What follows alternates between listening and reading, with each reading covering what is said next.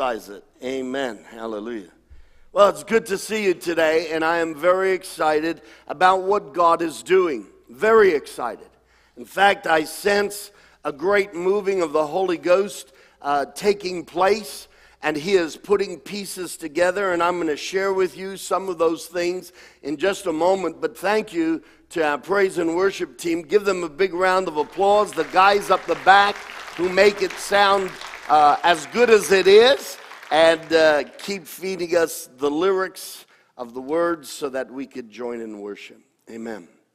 This morning I'm going to speak on the subject of revival, God's official reset. This is God's official reset button.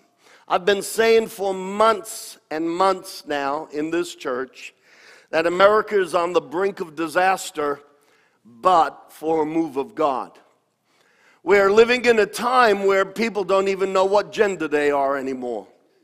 I don't know how many gender identities they have now come up with, but I can tell you it's more than God created a man and a woman. We're living in a state of confusion. We're living in a state of rebellion. We're living in a state of darkness. And God will move on the face of the earth if the sons of God stand up and start acting like sons of God and start praying down the revival that this world needs. I want to tell you that God is bigger than the mess that's in America. God is bigger than the mess that is in Afghanistan. God is bigger than the threat that is behind the leaders of China and other world leaders who have a devious and mischievous intention. God is bigger than the kingdom of darkness. God is bigger than every woe you and I have ever seen. And God and only God has access to a reset button, and it is called a move of the Holy Ghost revival. Can I get agreement? Absolutely. Now, last week, as I was finishing up my message, I, I, I shared with you about uh, the revival in Wales. And uh, as I was putting all that information together, I said, God, I don't have a text. And he gave me Acts 3:19, which I immediately know just from constant uh, usage and conversation and reading it and talking with Pastor Jan. It's a very popular scripture to us, a very well-known scripture to us. And God said, I want you to preach as your text, Acts chapter 3, verse 19. Now, stay with me because I'm about to show you things that will prove that God is moving. Things I had no power over and have no power over, things I did not know, and yet things that God was doing by His Holy Spirit. And so, as I'm arguing a little bit about whether or not to use the scripture because of its commonality, at least in our prayer meetings and in our conversations, Pastor Jan, and because of what a prominent scripture and role this verse played in the previous revival here 40 years ago. Uh, while I was debating with the Holy Spirit, this is what the Holy Spirit said to me, and I told you this last week. He said, This scripture, this is where the revival in the past ended, and this is where revival will begin. Repentance is such a powerful thing. I want you to visualize this for a moment. Repentance is a declaration by human beings, men and women, you and me. It is a declaration to the kingdom of darkness I am not going to let you have access to my heart, my mind, or my emotions anymore. When we repent, it is a rebellious act against the principalities of darkness. When we repent, it is a humble cry to the King of Kings in heaven, and He not only washes away our sin, but He breaks the foothold and the strongholds of darkness in our lives, around our lives, and over our lives. Jesus said that the prince of this world is coming, but he has nothing in him. The Apostle Paul teaches us that a foothold, if you give the enemy a foothold, if you open a door to an unsavory thought life, to an unsavory activity, it will give the devil a foothold, and every foothold will become or has the potential to become a stronghold. And so we go from footholds to strongholds. A foothold is where you entertain the enemy for, for a moment, for a day, or for a week. But that foothold, if not repented of, becomes a stronghold, and that's where that spirit of vice will take root in our mind, take root in our emotion, take root in our lives, and he becomes a master over that area of our functionality. Footholds. Don't give the devil a foothold. Peter says it. Don't give him a foothold. Why? You give him a foothold, he will start to build a castle. He will start to build a stronghold. He will start to build a fortress. And so when we repent, it uh, and I mean genuine repentance. I'm not talking about just feeling sorry because you feel guilty at the moment. You want a relief of conscience. I'm talking about a repentance that seriously considers why this action is wrong in the eyes of God and how this action, which tantalizes you just for a moment, is an alliance with the kingdom of darkness and it stops up the kingdom of God. And so when we repent, it's like throwing a ballistic missile into the camp of the enemy and saying, No more! Repentance is a powerful thing in the realm of the spirit. And unfortunately, demons, as cunning as they are, paint the word repentance with every negative intonation so that people would scorn the concept of repentance. They know that where there is repentance, there will soon be revival.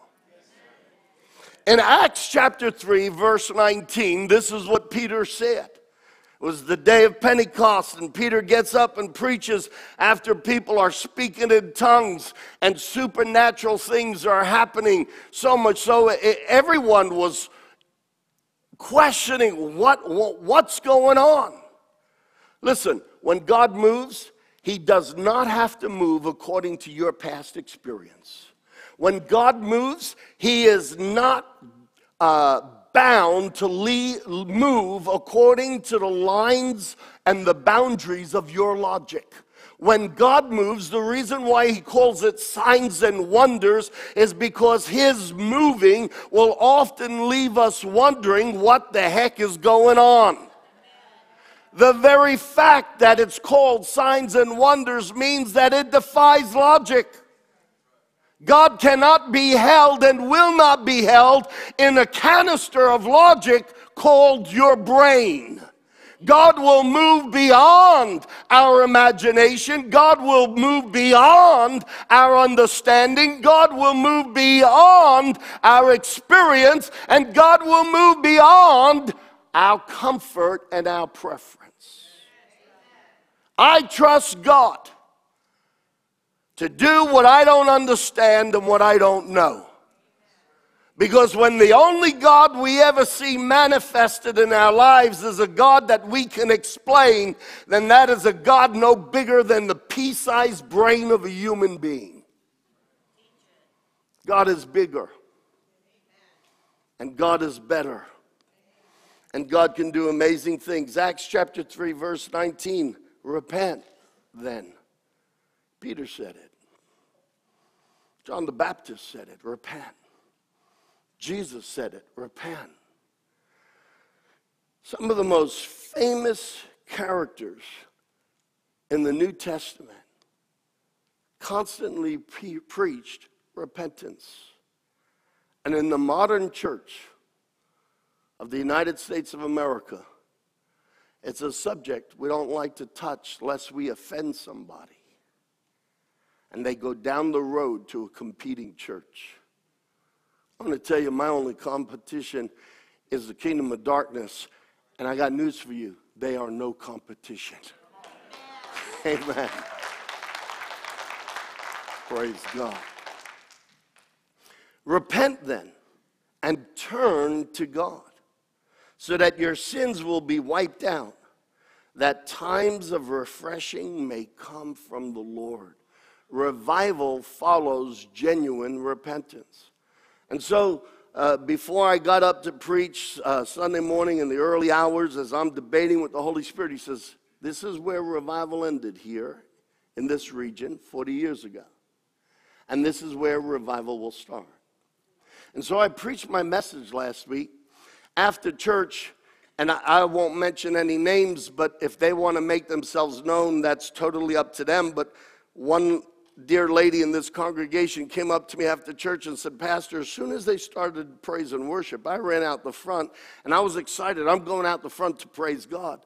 She said, Before you said anything, before Lydia said anything, she said, I got out the front. We had just started praise and worship. I'm getting ready to praise in the Holy Spirit. No, no, no. That's what he said. He said, I want you to repent. She said, I started repenting before God. And after a while, a tremendous weight lifted off of me and I just felt such a joy in the presence of God. She, uh, she described a, a monumental experience in her life, and she ran it akin to that, where she had a tremendous encounter with God.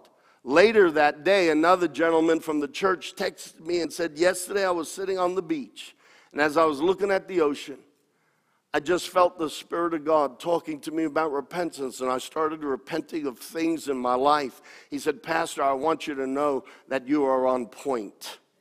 I'm sure many others had similar experiences. Pastor Jan, uh, I've mentioned that uh, God's put it on my heart to reach out to two pastors in the area, and one of them, Pastor Jan, just happened to tune in to see uh, what their service was like last Sunday.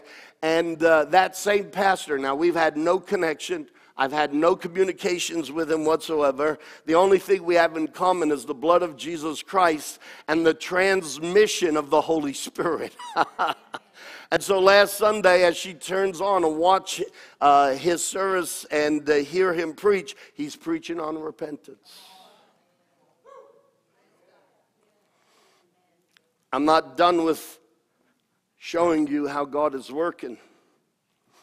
You see, yesterday, the prayer meeting on Saturday mornings, we had 16 people here Saturday morning to pray. The number is slowly increasing. I hope next week we have 26 people. But you watch this here. God is moving. So at the end of the prayer meeting, and I don't know, this person may even be present. I won't even say whether it's male or female. But the prayer meeting ended, and I went into the next room to sign some a certificate for Bible college for a particular student, and a person came in saying, Oh, I'm so glad I found the church. I've been driving up and down this area looking for an open church because I have to repent. That's the Holy Spirit. Man can't do that. We cannot orchestrate that, but the Holy Spirit of God can, and He does. Can I get an agreement? Last night I was talking to a good friend of mine, Dr. Tom Renfro. Many of you know him. He preaches here. Uh, whenever he's in town, I, I usually snag him or his lovely wife to come and preach. And he, he was driving to another town, and we're just having conversation. And just before he gets to his stop, he just quickly mentioned, you know, about this month on the Hebrew calendar uh, and something about repentance. And I wanted to ask him, but he got to where he was going and he had to quickly leave. And so as I'm working on my message last night, maybe half an hour had gone by, and I remembered the words he said, and I quickly Googled something I did not know. The month of August on our calendar corresponds to the Hebrew calendar. This is the month of Elul, E L U L. This is the last month of their year before the new year starts in September. I think it's September the 5th. But the month of Elul is a month of national repentance. I had no idea. I didn't know that and here the Holy Spirit has been putting this message on my heart and yet again on my heart because if men and women will let a shout go out in the heavens to the kingdom of darkness, that we repent of engaging with them. We repent of making an alliance to our sinful convenience. When we repent of being critical, gossipy, when we repent of allowing the flesh to lead us rather than allowing the Holy Spirit to lead us. By the way, let me make something very clear. When our flesh is leading us, it's really a demon that's got a hook in our flesh and he's pulling us along. But when we live by the flesh, we have made allegiance or alliances with the kingdom of darkness. But when we live by the Spirit, we are in agreement with heaven. That's why Jesus said, when you pray, pray, Father, your will be done on earth as it is in heaven. You see, we're, we're too used to religion. God doesn't want religion. Yeah, yeah, yeah, I know. We know better. We don't call it religion, we call it relationship. Yeah, but we have such a, a, a tepid relationship with Christ, it's like weak tea. We think we're a notch up because we don't call it religion, we call it relationship. I want to tell you, God wants an ardent, passionate, passionate relationship with each and every one of those who profess His name and claim to be born again. To be half hearted with the God of the universe, to take a casual approach to the one who gives you breath one second there's breath in your lungs, and then the next second there could not be breath in your lungs. And to have a casual attitude towards the creator of this universe is in itself and of itself an insult. I don't care if you agree or not. I didn't get too many amens, but I believe it, and I'll say it again. To be casual towards the creator and the giver of life we're just happy and satisfied. Oh, I got Jesus. I'm going to heaven. I'm fixed. Well, the rest of the world isn't fixed. And I got news for you. Most of us ain't as fixed as we'd like to think we are fixed. And we need a lot more of the Holy Ghost to get inside of us and a lot more of God to overpower us. Can I get an amen? Absolutely. Praise God. So when I heard that and I looked it up, I was super excited. When I look at, listen, this church is filled with people who have driven by this place and felt something inside of them say, You need to stop and go into this place. And it was either that day or a week before or weeks before, but the Spirit of God kept telling you to come into this place. Just out of curiosity, uh, I want everyone who has ever driven past this place and the Spirit of God said, You need to go there, and that's why you're here. I want you to stand to your feet. Would you do that right now? Do you know why that happens? I don't know if the cameras stay standing. I don't know if the cameras stay standing for a moment. I, I don't know if the cameras can uh, scan and show those that are watching. But do you know why this happens? For years, we have prayed, Holy Spirit, this is your territory right here. We claim the highway and the roads around this building, and as people drive by, jump into their car, and louder than their radios, louder than their CDs or iPods or whatever else they've got going and blaring, you know, everybody, our cars have become the place of karaoke. we turn the volume up, and all of a sudden we all become instant stars, you know. Uh, it used to be that we'd sing in the shower, now we just sing in the car. Uh, but instantly, Holy Spirit, take control of their hearts and their emotions and jump in that car and tell them to come here. And, and, and that's how most of you are all here. You can be seated. Thank you. But the same way we can pray, Holy Spirit, get in their cars and tell them to come here, we can pray over our region. Listen, Just like there are airwaves filled with uh, messages from, from TV stations, news stations, from the internet, from radio stations, there is constantly a vibration in the unseen realm of communication. And the same way that is in the natural, so it is in the realm of the spirit. Paul says our flesh, our battle's not against flesh and blood, but against principalities. They are territorial spirits, and they try to possess a region so that it will not be God's region. And they communicate in the heavens just like the Holy Spirit used to do in Genesis 1 1. It says, And the Spirit of the Lord hovered over the face of the deep. When the Spirit of God is there, He is constantly transmitting the message of God's heart and the message of God's mind principalities will constantly transmit the message of Satan's heart and the message of Satan's mind. And you can get as scientific as you want, but the reason why the earth has already gone to hell in a handbasket in terms of confusion and chaos is because principalities are speaking over communities and men and women are tuned in to a negative influence and it is driving their affections or disaffections and causing there to be such confusion and anarchy in our society. And the one thing that will reset society is when the church of Jesus Christ allows judgment to start in their own hearts and they come before God and cry out and say, Dad, I have been negligent. I've even been willfully sinful. I repent cleanse me, work in me, and move through me. Can I get an amen?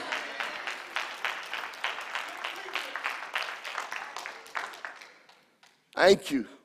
Praise God. I want to share with you, we know so much about the history of the United States of America, but I'm going to challenge you. Uh, and I challenge you in this regard. The most important aspects of our history, most Americans I'd say 90% of America doesn't know. The most important aspects of our history. And no, I'm not going to get political. I'm going to get honest and I'm going to tell you things that you can find on the internet, but you'll never hear it on a news station and you'll never read it in a textbook, not in elementary school, not in junior high, not in high school, and most definitely not in our colleges, but they are instrumental, monumental moments in the history of the United States of America, and they have fashioned us and defined who we have been for many, many years. And it's the record of revivals that have taken place in this nation. Amen. Here we go. The state I'm going to talk to you a little bit about a revival that broke out in Red River, Kentucky, and in the Cane Ridge area of Kentucky back in the 1800s. Now, the moment I say the 1800s, it was 1800 and 1801, and from there on forward for quite a few years. The logic of our natural minds immediately goes to the fact oh, well, people were pretty docile then. They were pretty harmless. They were more God fearing.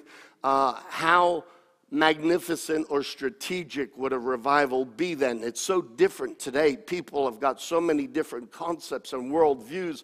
You can't compare then with now. Uh, the, uh, any revival that took place then really would have been pretty easy. That's not the case. You see, it, during the 17th century, the end, towards the end of the 17th century, in the 18th century, we came into the, the time of enlightenment where people started to hear philosophies of science. Darwinism started to take root, and people were in awe of some new fantastical theory. And the science of unseen things, Germanology and stuff like that, bacteria and medical science and what happened was during that period of time around the world, Great Britain and France, around the world, and the United States, America started to become extremely godless. In fact, it is noted in history that at one point, One of George Washington, President George Washington's friends, wrote him and said, Sir, I believe that we are embarking on perilous times, for America is losing its faith in God and is becoming quite godless. To which George Washington responded and said, I agree, but I don't know what the answer is. During the late 1700s and early 1800s, deism became a, a very strong philosophical point of view. And it turned many people's hearts from dead religion and stale Christianity to such a liberalism that it really influenced greatly and affected greatly every uh, status level of society in the United States of America. So let me explain what deism is. Because of the age of enlightenment, people got to a point where they stopped believing in the miracles of the Bible.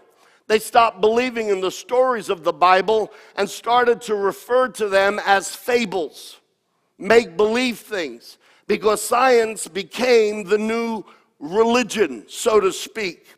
It was the desire of knowledge outside of the knowledge of God that caused Adam and Eve to sin. And that is one thing that the enemy will always do. He will entice you to experience a knowledge, an experience, a, a, a, a, a sin filled experience that will take you away from the knowledge that is written in God's Word. Deism originated as an intellectual movement during the ages of reason and enlightenment in the 17th and 18th centuries in France, Britain, and Germany, and the United States. During this time, many people became interested in scientific explanations about the world and became skeptical of miracles represented by the Bible. Deism is a philosophical position and rationalistic theology that rejects revelation as a source of divine uh, knowledge. Since deism rejects supernatural revelation, deism does not accept the Bible as the inspired word of God. Deism rejects the possibility that God came to earth as Jesus Christ to save the world. In fact, Deism believes that there's a force or a being responsible for creation, but after creation, that being, that force, uh, withdrew from the earth and has left it to its own devices never to ever intervene, intervene again in the affairs of humanity. They believe that this force or God does not interject in any way in the affairs of humanity and most certainly does not respond supernaturally to the prayers of men. And this became a pervasive philosophy across the United States in the early 1800s. So much so that George Washington himself professed that he feared for the law, uh, the godlessness of the United States uh, uh, uh of America. Uh, so I want to read to you some excerpts. These are excerpts of historical documents of revivals that took place in this particular climate here in the United States. This is our history. What is America built on? Every American will talk about our Constitution and our constitutional rights. But I want you to understand there is a part of our history that is far more formidable than our Constitution. Your Constitution gives you limited rights, and people are t- constantly trying to rewrite those rights. But your history in this nation comes back to a place of revival and it starts to speak to us about who we are as sons of God and the power we have to influence society. I'll keep preaching. I got about three amens, but I'm not going to be discouraged. I'm going to keep preaching, Angie. You keep saying amen, and little by little, a few more will join in. But I am not deterred.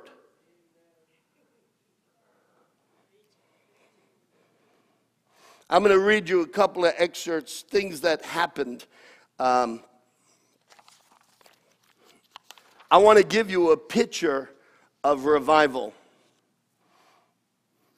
Uh, first of all, there was a letter from a gentleman to his friend in Maryland dated August 15th, 1801. And uh, I don't know if they can do this, but on the screen, if you can put, for those that are watching via live stream, and all of you could go back to it and pull up this website. Uh, this is a list of documents uh, that were written in the day at that time, uh, and you will read larger accounts of things that I'm going to read here today. But this is a website you can go to. So, one excerpt is a letter from a gentleman to his friend in Maryland dated August 15th. What's today's date? August 29th, 1801. And this is what he says I must call your attention to the glorious work of God in this place. Not long since, religion appeared to be at a very low ebb here. But last winter, there appeared a great anxiety in people generally to hear the gospel. And numbers have been made to cry out, Men and brethren, what shall we do to be saved? And I will add, many of our accomplished deists have been made to bow the knee and throw down their weapons of rebellion. In 1980, there was a, a revival, one of the early revivals or first moves of the Spirit happened in a traditional Presbyterian church. And it was around the sacrament of communion. And this took place at the Red River Meeting House in June of 1800. How many of you ever heard of the revival in the Red River? An area in Kentucky. As the revival spread to the congregations of uh, Reverend McGready, his two other area congregations, he had three congregations, several hundred people attended the meetings from Friday through Tuesday. McGready's other congregations were located at Muddy River and Gasper River. Okay, so there was a visitor who was another Presbyterian minister. His name was Barton W. Stone. He was there. He writes what he saw. He was so moved by what the Holy Ghost was doing. Less than a year later, he convened a camp meeting in Cane Ridge, Kentucky, not too far from there. And everything I'm about to read that he wrote ended up happening in this campsite almost 12 months later. The Presbyterian minister Barton W. Stone observed the events and wrote the following There, on the edge of a prairie in Logan County, Kentucky, the multitudes came together and continued a number of days and nights and camped on the grounds, during which time worship was carried on in some part of the encampment. The scene was new to me and passing strange. It baffled description. Many, very many, fell down as men slain in battle and continued for hours together in an apparently breathless and motionless state, sometimes for a few moments, reviving and exhibiting symptoms of life by a deep groan or piercing shriek, or by a prayer for mercy fervently uttered. After lying there for hours, they obtained deliverance. The gloomy cloud that had covered their faces seemed gradually and visibly to disappear, and hope and smiles brightened into joy. They would rise, shouting deliverance, and then would address the surrounding multitude in language truly eloquent and impressive. And with astonishment did I hear men and women and children declaring the wonderful works of God, the glorious mysteries of the Gospels.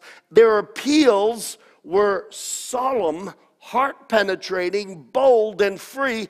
Under such circumstances, many others would fall down into the same state from, the, from which the speakers had just been delivered.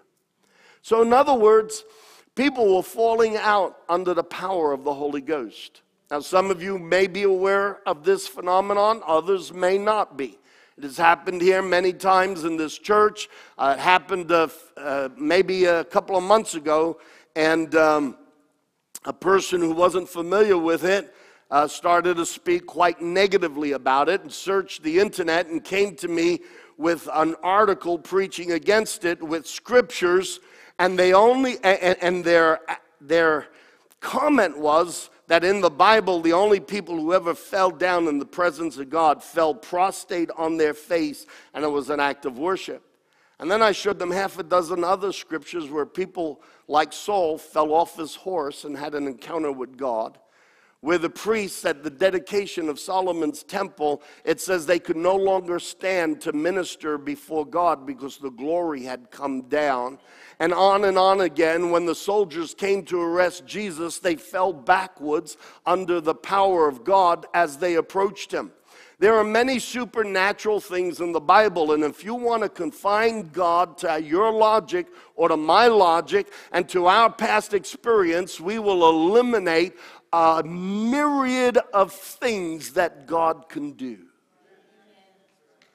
God's imagination and ability is far beyond my little brain. And I want to experience as much of God, and I don't want to put God in a capsule sized bottle. Can I get an agreement?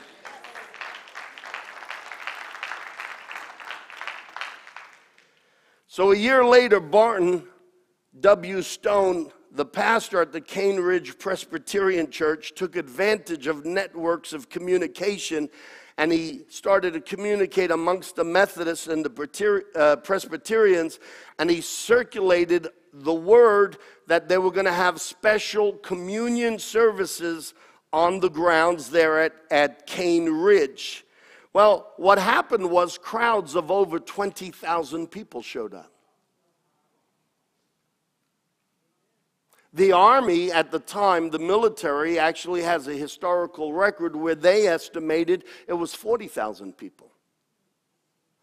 And what uh, uh, Barton Stone had organized, he organized 17 other preachers to come and be part of this mass gathering. They never expected this size of crowd to come out. They expected maybe hundreds or even a thousand, but that was it. And they built a stage up on stilts where one man could preach to the crowds. Well, because the crowds were so huge, and this is the 1800s, they had no form of loudspeakers or anything like that. And so uh, Barton Stone immediately told the other preachers if you can find a stump a, a, a sawn down tree, jump on that stump and start preaching. And so 20,000 uh, people had preachers all around the camp preaching about God and preaching on the things of the Spirit. But what was unusual to all of them was that people who were unsaved, people who were drunkards, people who were thieves, people who were liars, and people that were very reverent Christians, very religious and very traditional, suddenly started to scream and fall down under the power of the Holy Ghost and started to repent. They had never seen things like this. What's interesting is Barton Stone experienced this a year earlier. He was fascinated by it. He didn't get critical. He welcomed it and quickly went home and hurried and in his circulars announced, You will have a communion service like you've never experienced before. Well, the Spirit of God was already moving. 20,000 people showed up to this campsite. So I'm going to read you a, a couple of historical extracts uh, you can go to this website, look it up for yourself. It's obviously in very old English, so you need to translate it a little bit. Use Google Translate to modernize what they're saying so that you can get the picture in today's vernacular. All right? Uh, but how many of you want to hear some of the amazing things that were taking place? This is our history, okay? Uh, an extract of a letter from Colonel Robert Patterson, who served in that area of Kentucky in Cane Ridge. All right, he was a colonel with the U.S. Uh, military, and he wrote this letter as a report to the Reverend Dr. John King, dated September the 25th, 1801. And this is what he says As well as I am able, I will describe it as I have had it from the subjects not being able to describe it experimentally. In other words, I wasn't one of those who fell out under the Spirit. Of all ages, from eight years and upwards, male and female, rich, poor, black, and people of every denomination, those in favor of it, as well as those who were instantly in opposition to it and railed against it, instantly laid motionless on the ground. Some feel the approaching symptoms by being under deep conviction. Their heart begins to swell, their nerves relax, and in an instant they become motionless and speechless, but generally retain their senses. It comes on others like an electric shock, as if felt in the great arteries of the arm or senses, uh, sorry, or thighs, and closes quick into the heart and, and they feel like their heart is going to burst. The body relaxes and falls motionless, and uh, uh, um, some grow weak so as not to be able to stand, but do not lose their speech altogether. They are all opposed to any medical application. They don't want medication. And though the weather's very warm and people in large crowds around them, they don't, are not inclined to drink water. They will continue in that state for one hour to 24 hours. And when they regain their speech, which comes to them gradually, they express themselves commonly in the following manner. In other words, what you're about to hear was very common. They, were, they would confess that they were great sinners, the vilest of the vile, and pray earnestly for mercy through Jesus Christ. Some think that there is no mercy that there is mercy for all but for them, and that salvation through Christ is a wonderful salvation, but they think it will not be applied to them. They often continue in this state for many days. Many have not yet recovered, so that it is not certain that they will. This is so new to them. Others will recover in an hour and speak of salvation sure and are in possession of great gifts in praying and exhortation, which they often perform in an incredible manner. Indeed, it is a miracle that a wicked, unthoughtful sinner who never could or did address himself to an audience before should rise up of one of those fits, that's how he, he described it. They had no understanding of this supernatural uh, phenomenon, and continue for the space of two hours recommending religion and Jesus Christ to the other sinners as a lovely Savior free willing, and all sufficient, and calling to sinners and inviting them to come to Christ and close in with the offer of salvation in the most pressing and engaging manner. And so here, these people come out, and as preachers are preaching all around this crowd of 20,000 folk, the Spirit of God comes down, and people start falling down under the power of the Holy Spirit. And they come under deep conviction some for an hour, some for 24 hours, and they start crying out to God for mercy. But when they finally break through, they stand up and there's a glow on their face, and suddenly these sinners, many of which had never spoken in public before, became preachers and they stood up and they started preaching to the congregation and telling people they need to repent. Wouldn't that be phenomenal if that happened in the White House? Who would like to see everyone in government fall down under the power of the Holy Ghost? And I don't say that as an insult or, yeah, go get them. I say that that is something we need such a baptism of the Holy Ghost that it goes beyond what we understand logically. Can I get an agreement? Wouldn't it be great if all of our politicians came under such a, a move of the Holy Ghost that when they got off the ground, they start confessing their sins and, and repent and start preaching the gospel of Jesus Christ? You see, revival is God's reset button for society. And many of us have never experienced this kind of thing. In fact, many of us have never heard of such a thing. And you will not find this in your history books in, in elementary schools, junior high, high school, or college. And yet, revivals like this make up the history of the United States of America.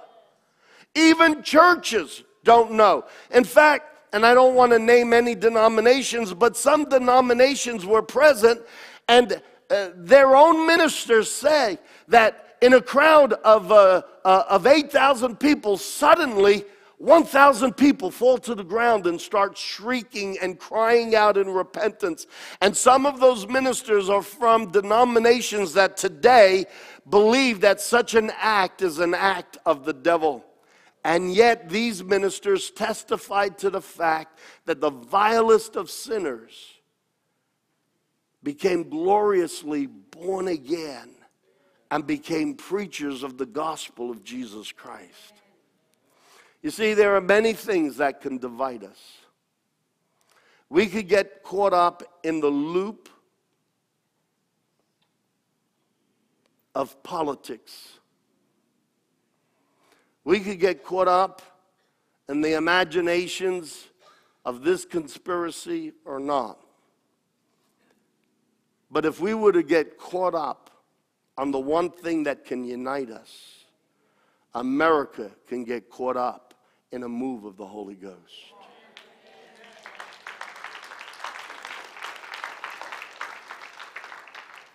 I refuse to allow political parties to divide us as a church. And I refuse to allow the politics that are current today to cause animosity in the body of Christ. You will never have a move of God when the church is divided and people are at odds at each other and talking behind each other's backs. Where you will have a revival is when people humble themselves and repent and allow the Spirit of God to soften their hearts and they love one another and there's great unity. And what we need is not a political breakthrough, what we need is a supernatural breakthrough. Can I get an agreement?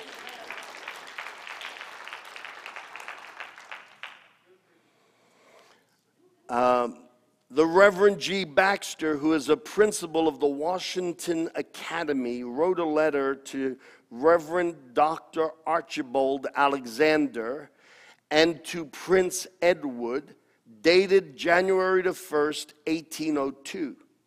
And he says, Reverend and dear sir, on my way to Kentucky, I was told by settlers on the road that the character of Kentucky travelers was entirely changed and that they were now as distinguished for sobriety as they had once formerly been for drunkenness.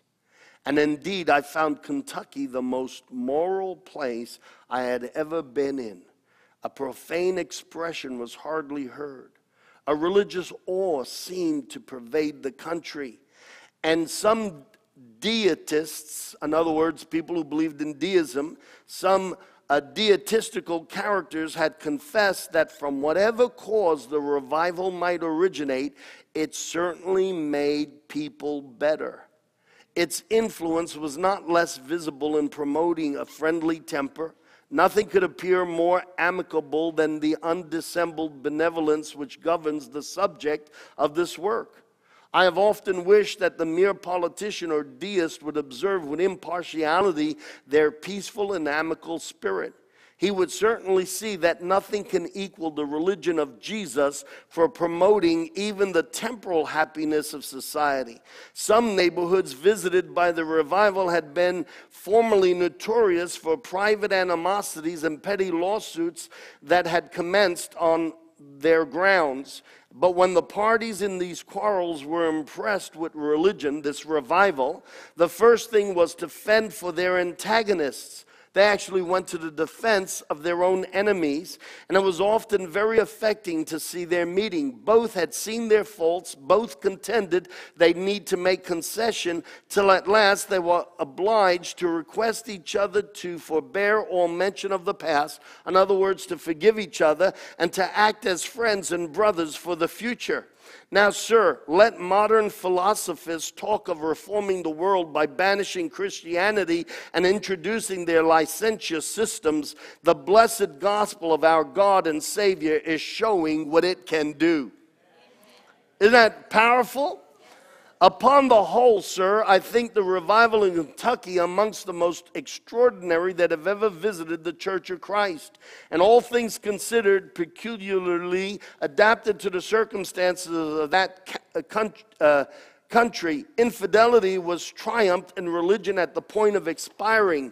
Something, an extraordinary, something of an extraordinary nature seemed necessary to arrest the attention of a giddy people who were ready to conclude that Christianity was a fable and future and futurity a dream. In other words, the future of eternity a dream. This revival has done it. It has confounded infidelity, awed vice into silence and brought numbers beyond calculation under serious conviction. Uh, and he goes on and he, he says here, he says, uh, about this time, the people began to fall down in great numbers under serious impressions. He means today we would say conviction. This was a new thing amongst us Presbyterians. It excited universal astonishment and created a curiosity that could not be restrained when people fell, even during the most solemn parts of the divine service. And those who stood near were so extremely anxious to see how they were affected that they often crowded about them and disturbed the worship. But these causes of disorder were soon removed. Different uh, sacraments were appointed on the same Sabbath, and the falling down became so familiar as to excite no disturbance whatsoever. At Cane Ridge, it was generally supposed that not less than a thousand people fell prostrate to the ground, among whom were many infidels.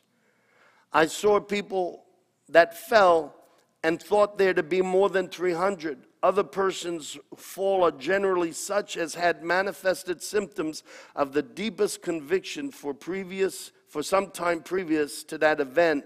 It is common to see them shed tears plentiful for an hour. Immediately before they become totally powerless, they are seized with a general tremor, and sometimes, though not often, they utter one or two piercing shrieks in the moment of falling. Persons in this situation are affected in different degrees. Sometimes, when unable to stand or sit, they have to use their hands and can converse with perfect composure. In other cases, they are unable to speak. He goes on and he says, um, they feel no bodily pain. They have the entire use of their reason and reflection. And when they are recovered, they can relate everything that had been said or done near them or which could possibly fall within their observance. From this, it appears that their falling is neither fainting nor a nervous affection. Indeed, this strange phenomenon appears to have taken every possible turn to baffle the objections of those who are not willing to consider it a supernatural work of God. This is part of our history. And there's only one problem with that. We need this to be part of our present. Can I get an agreement? Amen. Over the next few weeks, I'll talk to you about other revivals from the 1800s to the 1900s to the 70s, how the Spirit of God has moved and how it brought changes to the United States of America, and revivals have happened around the world. What, why would I preach such a thing? Because the world has gone crazy. And because what we need is for the church, church of Jesus Christ we are the only entity that genuinely has the answer to every problem that is present in our world today. And judgment will always start at the house of God. In other words, accountability. Judgment conjures up such negative images. Accountability always starts with the sons of God, to whom much is given, much is required. And so, uh, God first comes to visit his church, and therefore repentance must first start in the house of God, in the lives of men and women. And as we turn from our sin, your secret sin is no secret to the kingdom of darkness. You could run, you could hide, you could avoid this kind of preaching. What you do in secret is no secret to the demons who are leading you and controlling you. And the only way to break that bondage and that alliance is to repent from the depths of your heart and to say no to what was once a foothold or maybe even became a stronghold. Church, I believe that God is beginning to move in the midst of us. How do you, how do you have preaching like this last week and then, uh, you know, someone comes in off the street as we've ended our prayer meeting? Pastor Jan, am I exaggerating? In fact, I, I had already walked out of the prayer meeting. I was in the multi purpose room. So I, I had no influence on it whatsoever. And this person just said, I need to repent. I've been driving up and down this place. My life is so messed up, I need to repent, God, get right with God. And they got born again on the spot as we concluded a prayer meeting. That's the moving of the Holy Spirit. Can I get an agreement? Amen. Absolutely. Yeah, give the Lord a hand.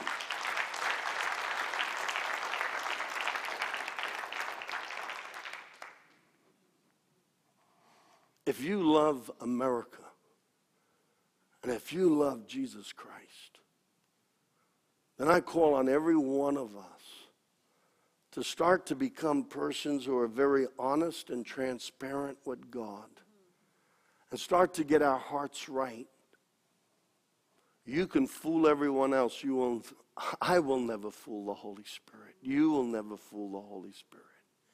And we will never fool the demons who want to keep controlling our lives.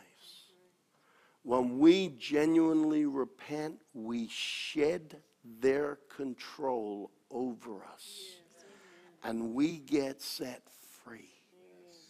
The additional benefit is that when we get set free, the power of the Holy Ghost has freedom now to work in a greater way in our lives and through our lives.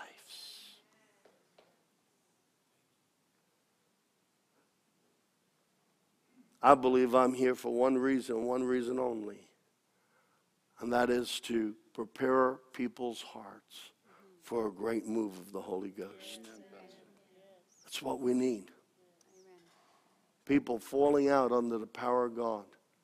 We've had we've had moves of God. We had one move of God that lasted here for two whole years. And every Sunday, six, seven, ten people, 15 people would get saved. We had one, one young lady have a dream of this church, and in, in, in the following days told her parents, I must go to that church. God's telling me I have to go to that church. They came, and the whole family got saved. These are things that preaching can't do, these are things that the Holy Spirit can do. And we need a supernatural, godly atmosphere to come over our nation. Can I get an agreement? And stand with me. Come on, stand with me. Give the Lord a clap. Go on, give the Lord a clap.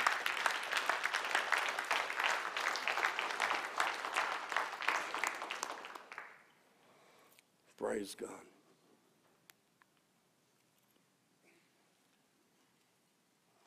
Last week, in the middle of what was a very supernaturally orchestrated worship session, and those of you who are here, you know exactly what I'm talking about.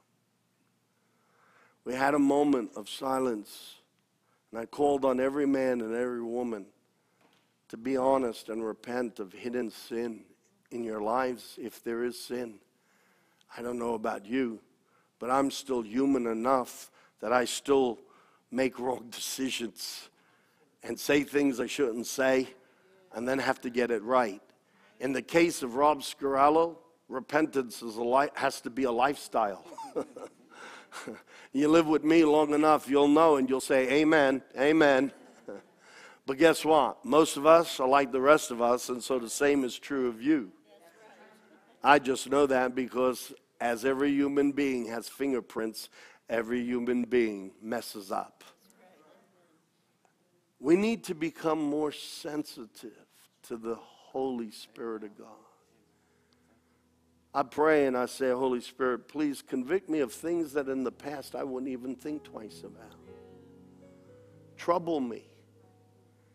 cause me to be irked, cause me to be uncomfortable. Because I don't want my insensitivity to the Holy Spirit to be a convenient place to a demon. I'll say it again. I don't want my insensitivity to the Holy Spirit to be a convenience play, a convenient place to a devil. No. I, I want to be able to say, like my Lord and Savior, the Prince of the world is coming, but he has nothing in me anymore. Jesus didn't add the anymore, he just said, He has nothing in me. What America needs is for the Church of Jesus Christ to be the Church of Jesus Christ and start to pray. I've said it many times from this pulpit. I'll say it again. Your prayer life carries far more weight than your right to cast a single vote. And when we vote, I don't care what side of the political fence they're on, every one of them are capable of sin, lies, illegal behavior, double mindedness. Every one of them can be bought. But when our answer and our source is the Holy Spirit of God, He never sells out. First and foremost, each one of us must be born again.